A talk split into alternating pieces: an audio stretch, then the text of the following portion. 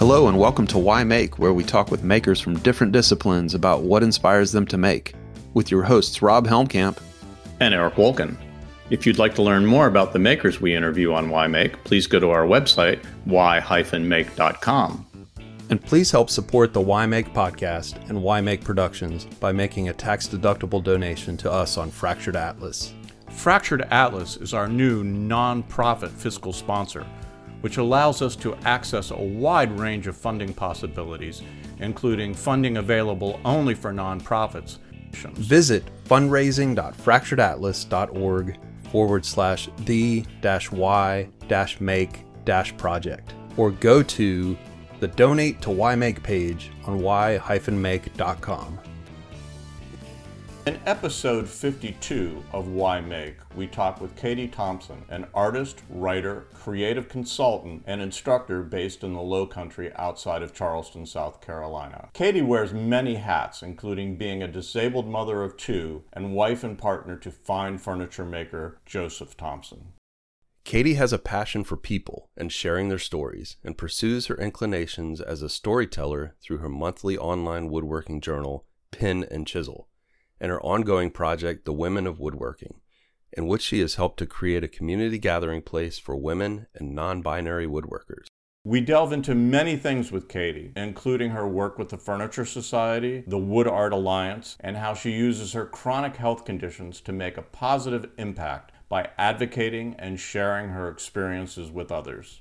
Hold on tight and join us as we get inspired by a bionic woman, Katie Thompson.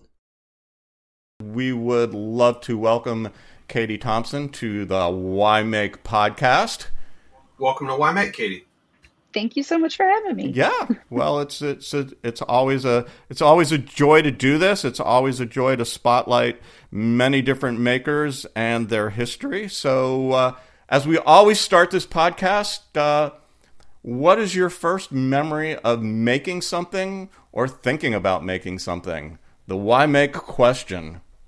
I think my earliest memory of making something, I don't know if it was at like a Christmas festival or something like that as a kid.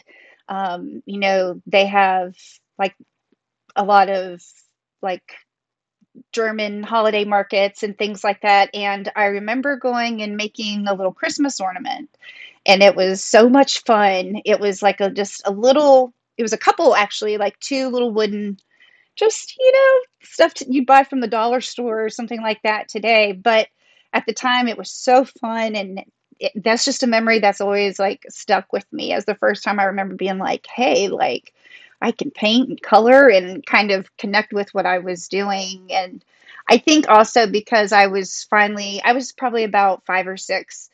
I was at the age where I realized like the sentiment behind it. You know, I'm giving this to someone that I care about. And so that's probably my earliest memory of making, and also kind of feeling that connection that I have to it. And where did you grow up?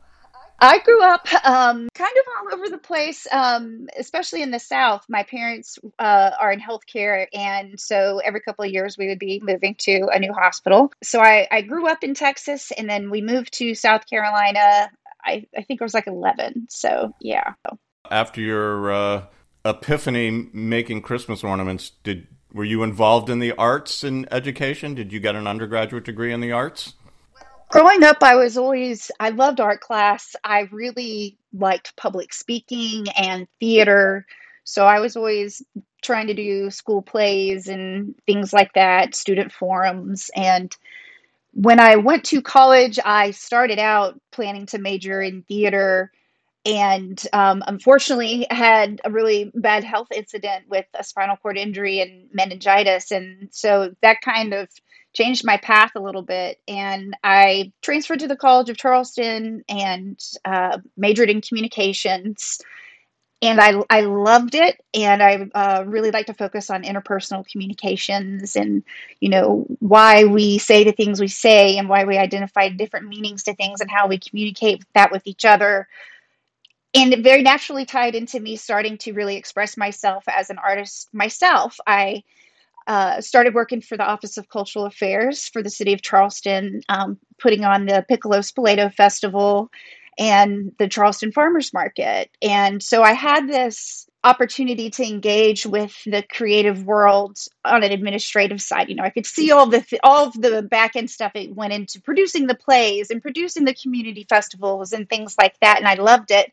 But I still had this creative voice that I knew I was gonna have to share sometime. And it's taken a long time for me, I feel like, to get where I've fully identified that voice, have become comfortable sharing that.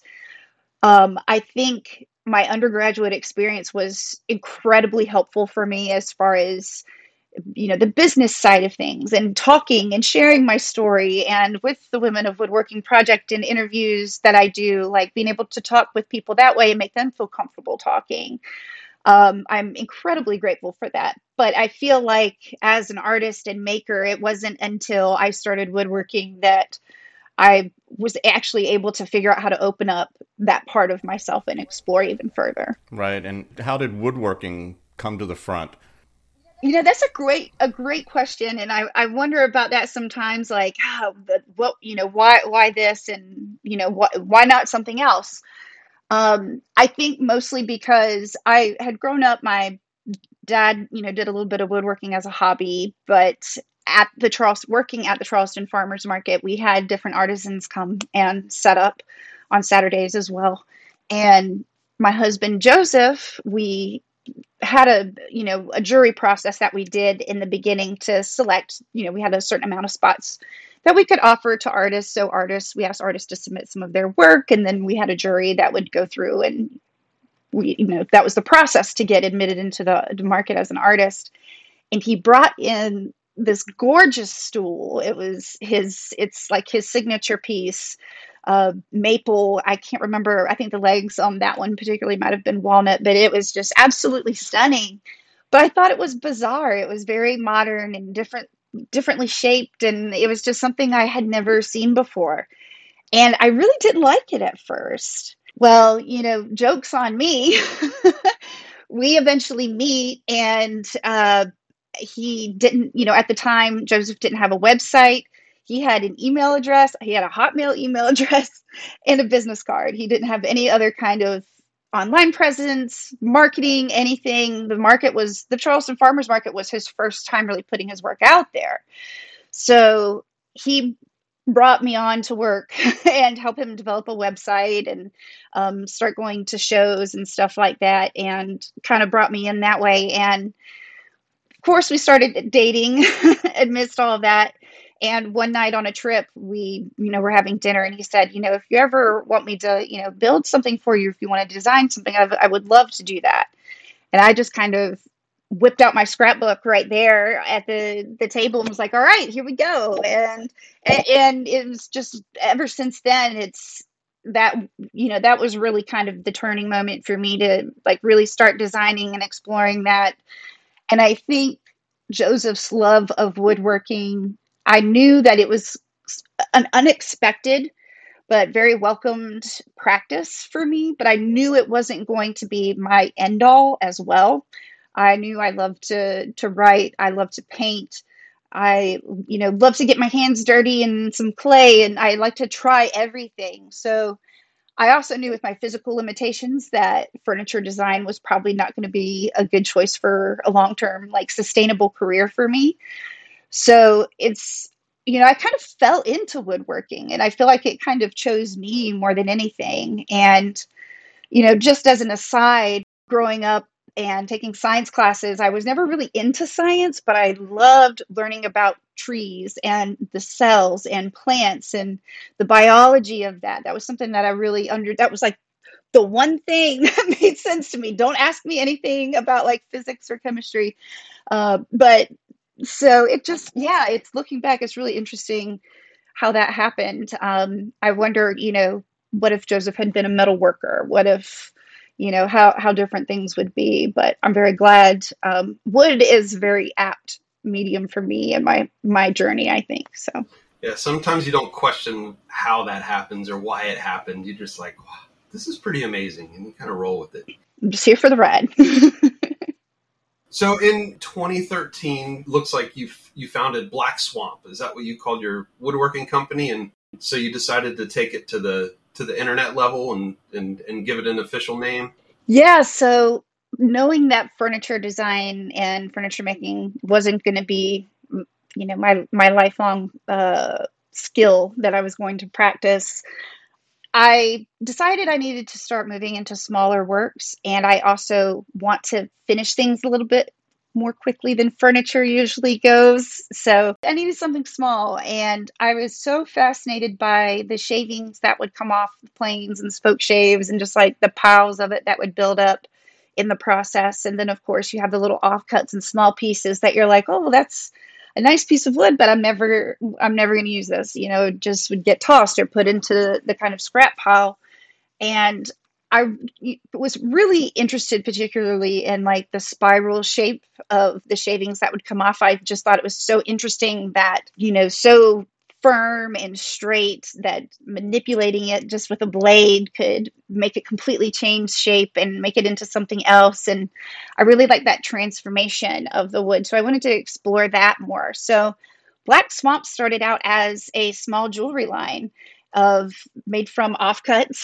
I took those offcuts.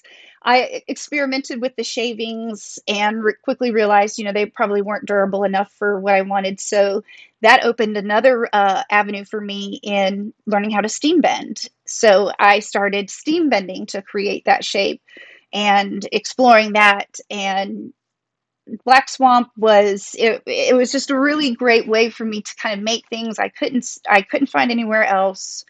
Make small things that were very satisfying and feel comfortable making my own thing with wood.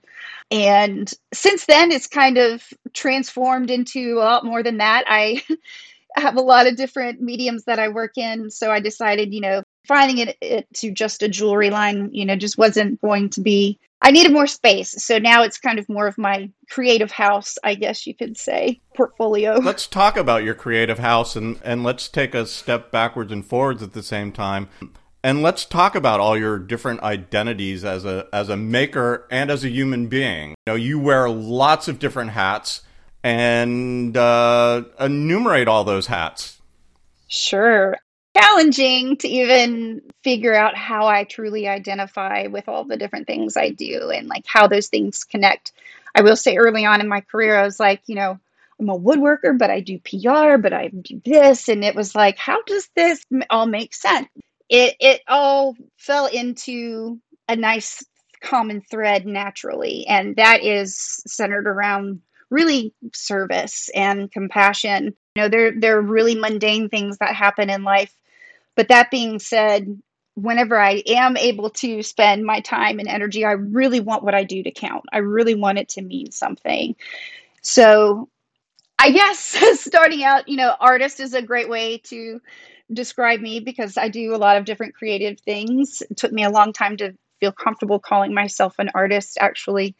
And it still kind of feels weird to say that, but yep, that's, I guess I am a writer as well. I love writing. That is also something I would classify under my art, but I think industry-wise, it's something that's kept so separate that, you know, artist, writer, and then advocate, because so much of my work does center around advocacy or sharing stories of folks that typically haven't been heard from in, you know, the Women of Woodworking project is a great example of that. So those are kind of the three big hats that I wear. I'm also a woman. I am a mom. I am a wife.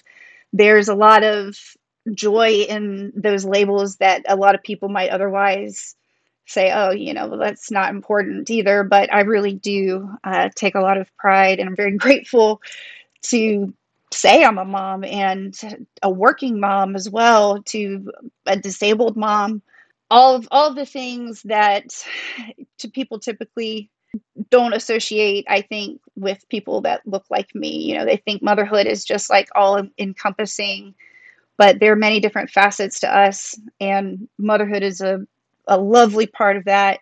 And it's opened up so much of myself in my art in other ways that I didn't think would be related to that. And it's really a beautiful thing. And do you want to talk about your disability and how it's affected how you wear those hats? Absolutely. So I'm one that I really think vulnerability is a superpower. And just in my experience sharing my story, I've, you know, yes, you have negative experiences or comments or things like that, but the people that you're able to help, it's invaluable, even if you're just helping one person. I like to think that, you know, my saving grace has allowed me to help other people. And that's a really beautiful thing. And it's not easy. You know, I feel like there are days that I am just, you know, like I just need to take care of myself, or I'm, you know, just feeling really flat. But overall, I feel very comfortable in sharing my story because I know there's so many people out there that aren't. You know, for me, it's very normal to hop on, you know, a podcast or something and start talking about the most traumatic parts of my life. But I also do that for the people that can't, or the people that aren't here. Unfortunately, with some of the diseases I've dealt with, you know, they aren't very kind. So I had a spinal cord injury and bacterial meningitis at 18, and that has led to lifelong complications. And I'm an ambulatory wheelchair user. I also have vestibular conditions. My brain just, my nerves are fried. So, and also I deal with this a lot using kind of odd, dark humor from time to time. So, but I'm a very proud disabled woman. I do a lot of advocacy work around that. And it's also helped me accomplish a lot of things and become the type of person that I want to be. The whole experience and, you know, kind of being a professional patient, you're on the receiving end of people that are there to help you. And I've just been so fortunate to have so many compassionate nurses, so many doctors that listen to me. And I, you know, and my husband, Joseph, he is, you know, absolutely my rock and my caretaker. And so I'm very proud of my disabled identity. And I know that not everyone is. And I also feel like everyone has a right to feel and relate to their identity and their disabilities or chronic illnesses, whatever they may identify. But for me, it's something that's just become so normal to talk about, and something that's just a part of me. So sometimes it's hard to have those conversations because you're like, oh, there's so much more to me. But then other times it's very natural to have those conversations. And I find that the more that I have them, the more natural it feels. I like to think about when this all started when I was 19, and I was very isolated, very alone, didn't know anyone else that had kind of gone through what I'd gone through. And I just remember thinking, like, if I ever get the opportunity to share my story to help someone else avoid this, you know, then I'm going to do that. And so that's kind of been my mission. It's taken a long time for me to actually do specific work centering around my own journey. You know, being in PR and public relations, you're used to kind of being in the background. You're holding the mic. But I worked for a few years in healthcare, and working with other patients made me realize that I had something that I needed to share as well. So that's really probably in 2019 was when I first really started opening up about my health issues and starting advocacy focused on that specifically. So it sounds like two major threads going through your life are advocacy and creating communities. Would you agree with that?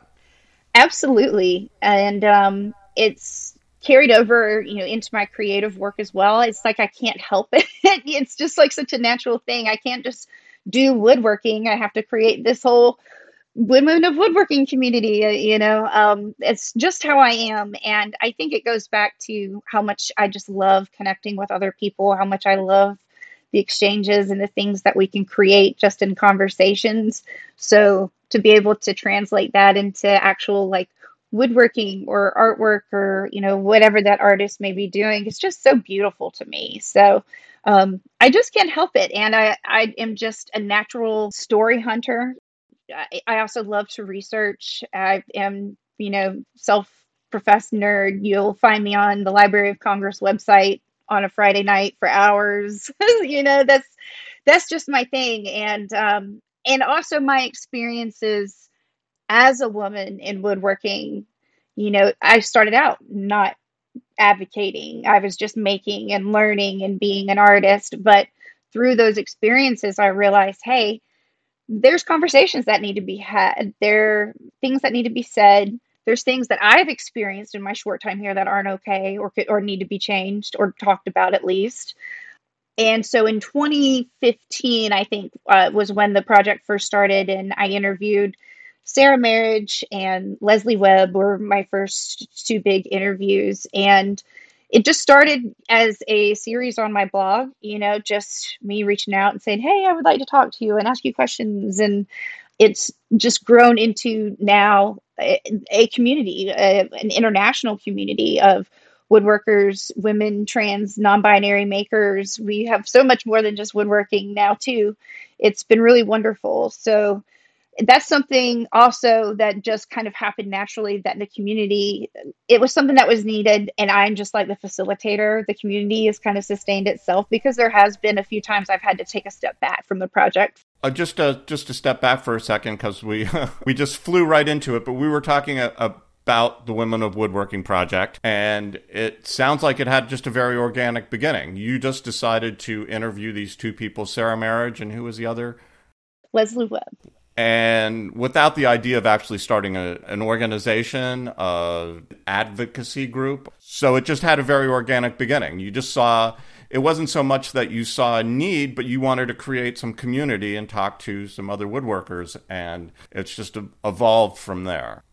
Absolutely. So the one experience of my own that I think really prompted me to start the conversation was at Fine Craft Show. My name was on the side up there next to my husband's. My work was there. And there was just multiple times throughout the show where people would walk up and say, oh, do you help your husband? Do you cook dinner for him?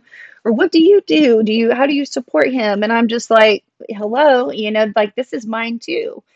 And feeling so easily, like just not even considered as a potential maker in that situation was like, okay, they're obviously like, the general consensus is like the general view of woodworking is male, typically white, older.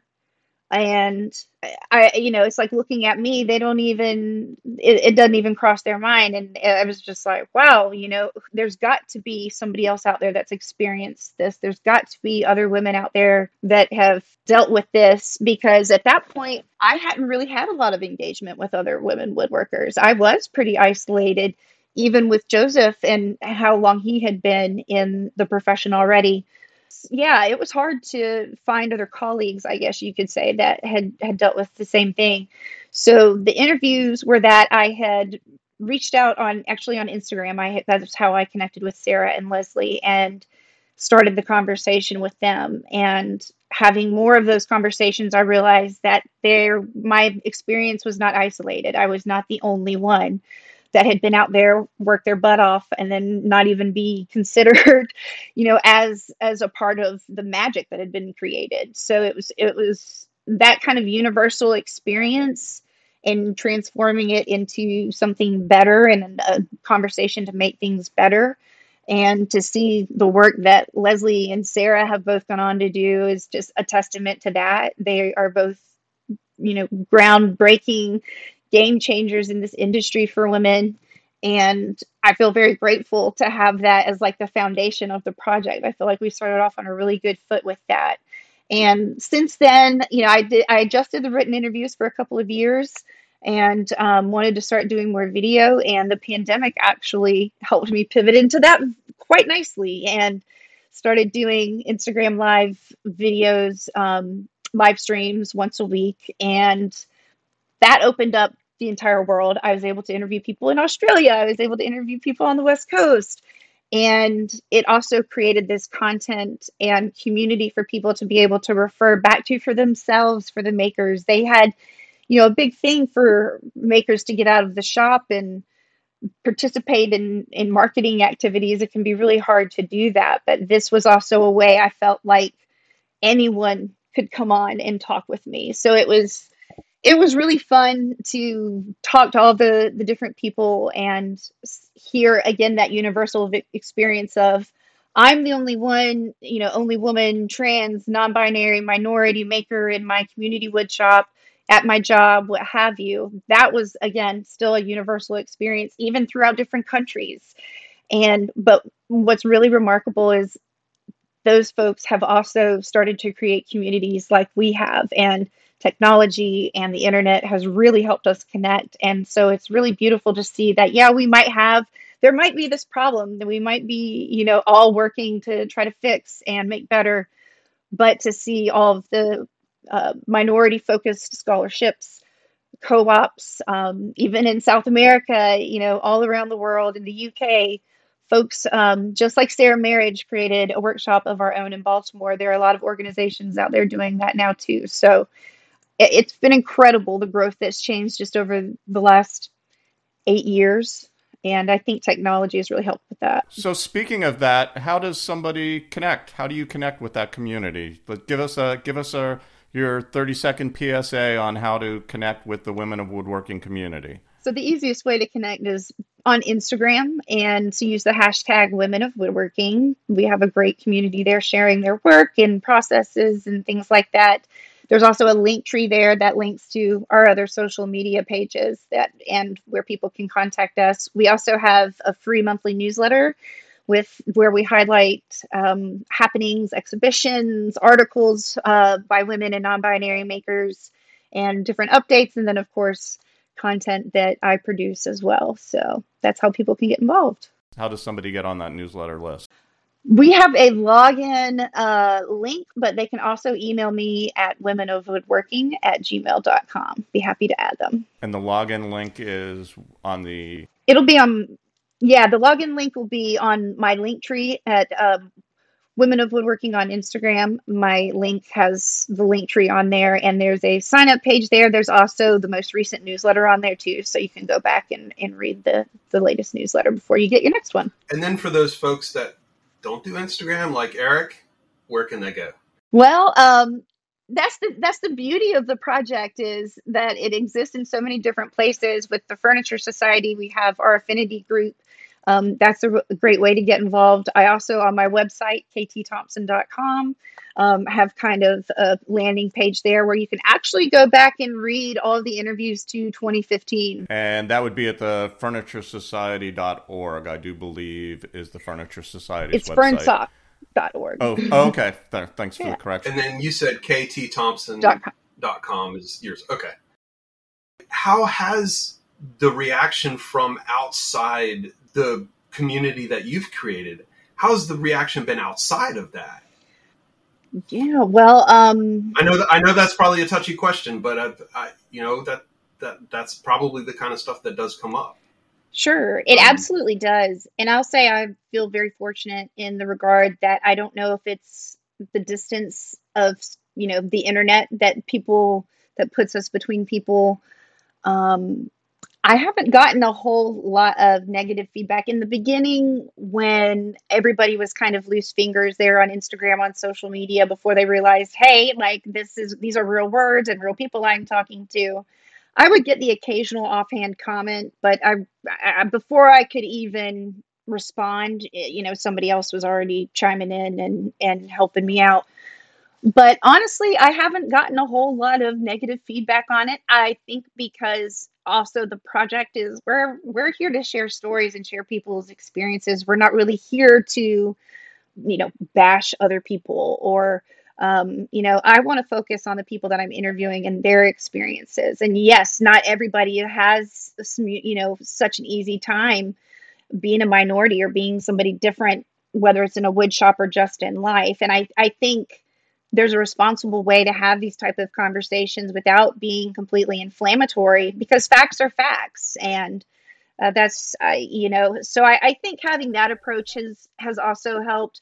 I have had some feedback, some events that were open to, women and non-binary makers only. There were folks that were like, hey, I don't identify, but I would love to be here and learn from this person.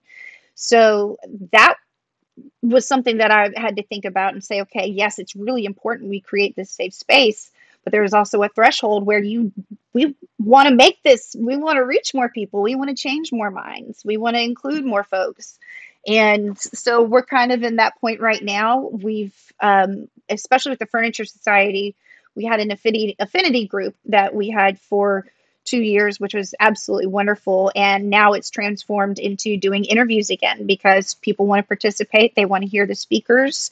Everybody is just more engaged right now, which is really wonderful. And any kind of little fundraiser I've had or anything I've shared, my followers have been just so responsive and supportive. And believe it or not, a lot of my bigger supporters are men, and they're very respectful, but they support in a way that they know is best, whether it's, you know, sharing something or just attending an event or doing a small fundraiser, they are, you know, given a donation. All those things matter. And that's one thing that I want to encourage to just everyone is like, yes, there's a lot of really heated and hard conversations going on now, but even your smallest gestures, your smallest efforts are a step forward. It increases that momentum. So just keep going. Yeah. And, you know, it's interesting talking about a lot of these issues on how they can quickly morph into the bigger issues of what we as the mountains, the Himalayas that we have to climb as a society to sort of reach equity, parity, humanity. And I'm just going to leave it at that because I don't feel capable of tackling them in this podcast. Politics is indefinitely a part of life and what we choose to do. And being creative people, you almost immediately out yourself as being different, which is a challenge in this society because this is a society that relishes conformity. We talk about being different. That's something that has always been so natural to me. I mean, I stuck out like a sore thumb growing up in the upstate of South Carolina. And it's something that I've just had to get used to. But I also learned that things that came so naturally to me to express myself, to feel certain feelings, to create certain things, to even to just stand up and answer a question in a classroom. You know, that's especially in the South, being a woman. I was basically, you know, trying to break barriers even as a kid, not even realizing that. You don't realize how ingrained some of the systemic, you know, things that just hold us back, things that hold women or people who are different in general back. It's not something that's celebrated. It's not something that's like, oh, you can do this really cool skill. It's like, oh, don't do that. That's weird. And that's really hard to be somebody different growing up in. And that was a big thing that I had to overcome that even took me years into my practice, is ignoring that voice that's like, that's stupid. That's weird. Why are you doing that? Like, why are you being so different? And now I had to keep being different because that was just who I am. I couldn't make myself into something I'm not. Because it is you, because it is weird. That's the beauty of it. I like being weird, but I think also weird is good. It's given me the skill to just be myself and be very genuine and authentic and as much as I can, because I genuinely want to connect with people as well. I also think that's a very rare thing. We're used to people wanting to talk about themselves and talk. Like, I like to listen, and people aren't used to that. And now, you know, I think by sharing that energy, I'm trying to show people that they should be themselves as well. They should feel safe enough and comfortable enough that we all deserve to feel that way. You know, not all of us might be as weird as I am, but you should feel confident enough to create that item, or, you know, that piece you want to create, to take that class you want to take, or look into this skill. I'm so tired of the world judging people for being happy and for seeking joy and for seeking fulfillment, because, I mean, we can't take any of this material stuff wherever, you know, like this, when we're gone, that's it. It doesn't matter to us or to anyone, but we can create so much more with that, with the connections we make and, you know, the people we love and the art that we create and just the things that we leave. I also think we don't value ourselves enough as people. We're so used to this system treating us badly that we think we deserve the abuse that this, you know, society, you know, inflicts on us for being different or for, you know, trying to even just be ourselves. and it reflects in, you know, how we treat each other as well. And I want everyone to know that you deserve better. You deserve to be happy. You deserve to chase that passion. You deserve to do that thing that, you know, you're holding back from doing because somebody might think it's weird or you're different. Like, trust me, the joy that you will get from finally being able to be yourself, like, you'll be like, oh, why did I even listen to that person in the first place? And that's what it's all about. It's not about what other people think. Like, who cares? You know? Anyway. Right. No, not anyway. Absolutely. Yeah. Well, that is obviously a big thing to bite off, but I think a very important part of that piece, and I think a very important part of art is creating narratives for people to see, whether they're these type of oral histories, or telling people stories. And I'd like to talk about your Pen and Chisel website and telling stories and telling children's stories, which are also really important. So where does that all fit into the big picture of Katie Thompson in terms of storytelling and writing and interviewing and? Yeah, so Pen and Chisel started in I started that in 2021. Basically, the Women of Woodworking project had grown to where I had so much content, so many people I wanted to interview, but I needed platforms to be able to do this. And I got really sick of the process of pitching and getting rejected. And then, it was really awesome, the people that I did get to work with, but I needed a platform. I needed something. And so Pen and Chisel started out as just being a digital journal for me to be able to share these interviews, to share the stories that I'm chasing down, researching in the wee hours of the morning. And also a platform for people to feel comfortable to submit their own work and their own articles. And because a lot of makers do have things they want to say, but the likelihood of them pitching a piece and getting into another like major woodworking publication is pretty slim. So it kind of had, again, that community feel of being able to submit what you want. And we've had some really great submissions as far as research into different furniture makers and histories, and then talking about more contemporary issues, different identities and LGBTQ plus issues and things like that. So it was basically, we needed a space to be able to talk about things that larger woodworking media was not discussing. And at that point, you still didn't see a lot of women in woodworking media, like you even see today. But so it started out as kind of this huge monthly journal that had a lot of really love and effort put into it. I slowly started to feel like the quality of the stories themselves that I was pursuing was not getting enough attention and was not getting enough. I was more focused on creating this publication than sharing a story that, mattered to me. And that didn't really speak to me. So I've shifted back now to just reducing it down to being about the different research and stories that I'm looking at, and then also still taking reader submissions and things like that.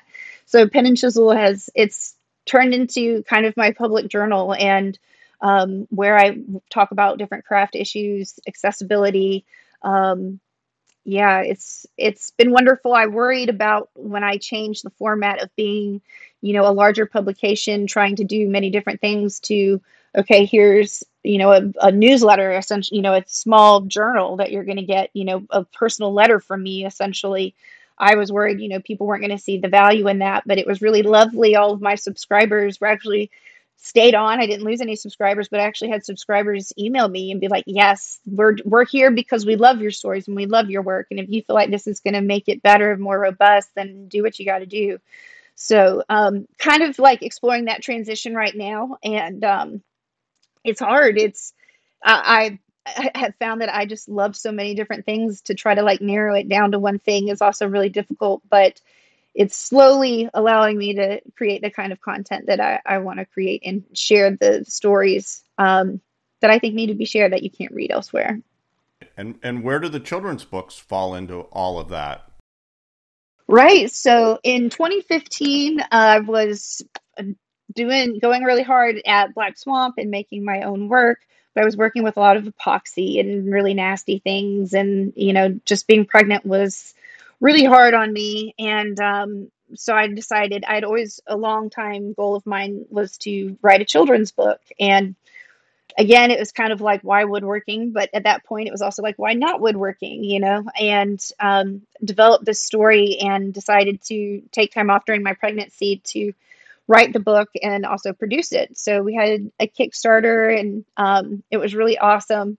I had the book illustrated and designed by Kristen Selecki, and she was in Charleston at the time. Wonderful, very talented artist who believed in Little Beaver and his story. So the book is Little Beaver Builds a Bed, and it's about a beaver who wanders into his dad's workshop, learns a little bit about woodworking and tools and responsibility, and in the end they get to create a really meaningful project together. So that was published, self-published in January of 2016. So that was a really great experience.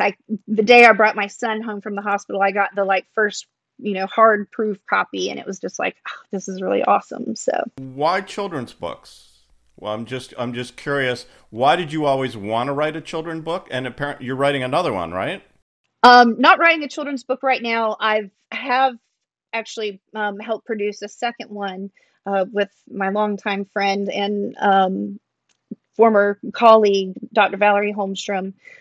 She had written a book, Bo Peep is My Name, and that was actually about children's abuse and trauma and recovery through the story of a abandoned and eventually fostered and adopted dog. So children's books, I'm not sure why. That's a great question. I don't know if the story just fit that. Almost like you're not sure why woodworking. Yeah, I mean, the universe spoke to you. It really did. It did, and I don't know why. I really don't know why woodworking, and I'm not sure. I guess also at that point, I was writing a lot on Women of Woodworking, and I was really focused on, okay, how can I make the changes that I want to see in this industry? What are ways that I can do that? What are the tools I have? And I created Little Beaver the way I did because I wanted my son to be able to read it and understand why mom and dad don't clock in at an office 9 to 5, and to see that there are other ways to live and to understand the joy of creating and working together. And that was something that really pushed me. So I figured, you know, if we can get in there early and teach kids about these things, that maybe it'll help them, you know, discover woodworking at an earlier age, or a love for creativity at an earlier age, but also have it be something that even if you're not a woodworker, you can connect with the story and that relationship between father and son, you know, parents and building family and building beds. So you actually do know why you did it. You were trying to create the narrative that you'd like to see children grow up with. I am curious, are you going to write a book now? Are you going to write a series of essays on Women of Woodworking? Are you going to publish something? Well, I would love to, and I'm definitely feeling the urge to do that. And it's, again, riding with the flow of things and figuring it out. It's kind of like, I do so many different things. I'm like, which one is going to pop up first? And how is it all going to tie together? But I actually, with the Women of Woodworking project, eventually would like to create some sort of collection of the stories, whether that's through, you know, a chapbook or something small like that. My long-term goal would be to create a scholarship fund for women, trans, non-binary makers to be able to get education and the opportunities and things that, you know, weren't even accessible to me. You know, quite frankly, I got really lucky that my husband had already been woodworking for a decade pretty much before I met him. So it's not like that for everyone. So any way that I can kind of use what I've got to give back and, you know, help pull somebody else up. I generally believe there's room for everyone. So I would like to write a book that would somehow benefit to that end. So it's terrible. I probably should look at my work and think, okay, how can I make money? But a lot of times I'm like, okay, how can I make money to give away? So yeah. We keep on touching around the edges of political issues here, but I firmly believe that part of really truly expressing yourself really isn't have anything to do about money. I think there's definitely boundaries of how much money we need in this life. Contrary to public belief, you only need X amount, and the rest is about self-fulfillment. Enough of that lecture. The most important question, really, as we start to wrap this up, is what are you working on now, and or what's next on your docket? Yeah, so right now I've been doing a lot of media, a lot of writing, content creation, that sort of thing, sharing other people's stories, which is never going to stop. But I am also in a good position now as far as my commissions and things like that, that I'm actually able to start just creating work for the heck of it. So when I do get some time and everything, the universe balances itself and I can get down in the shop, I have a lot of just conceptual pieces I would like to finally explore that have, you know, been in my sketchbook for years, kind of just waiting for the opportune time. I love doing the work that I do and making jewelry and making things that people really love. But you know, sometimes I just want to make weird stuff. So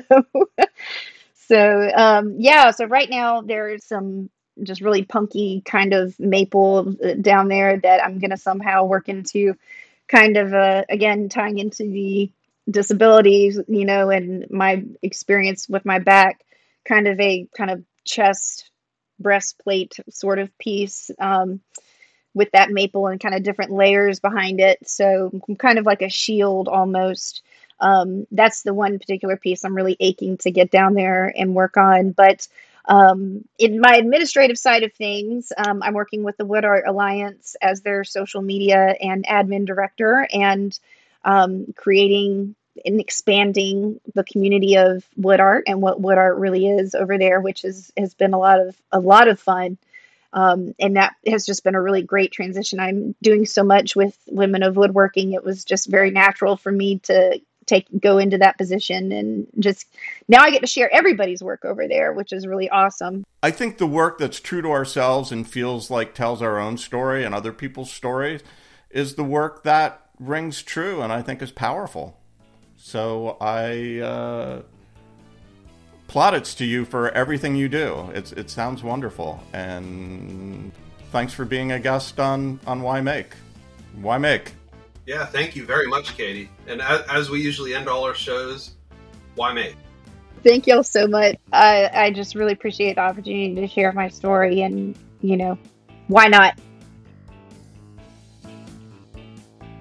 You can listen to Why Make on Stitcher, Apple Podcasts, and Spotify. You can also grab our RSS feed or direct download from our website, why-make.com.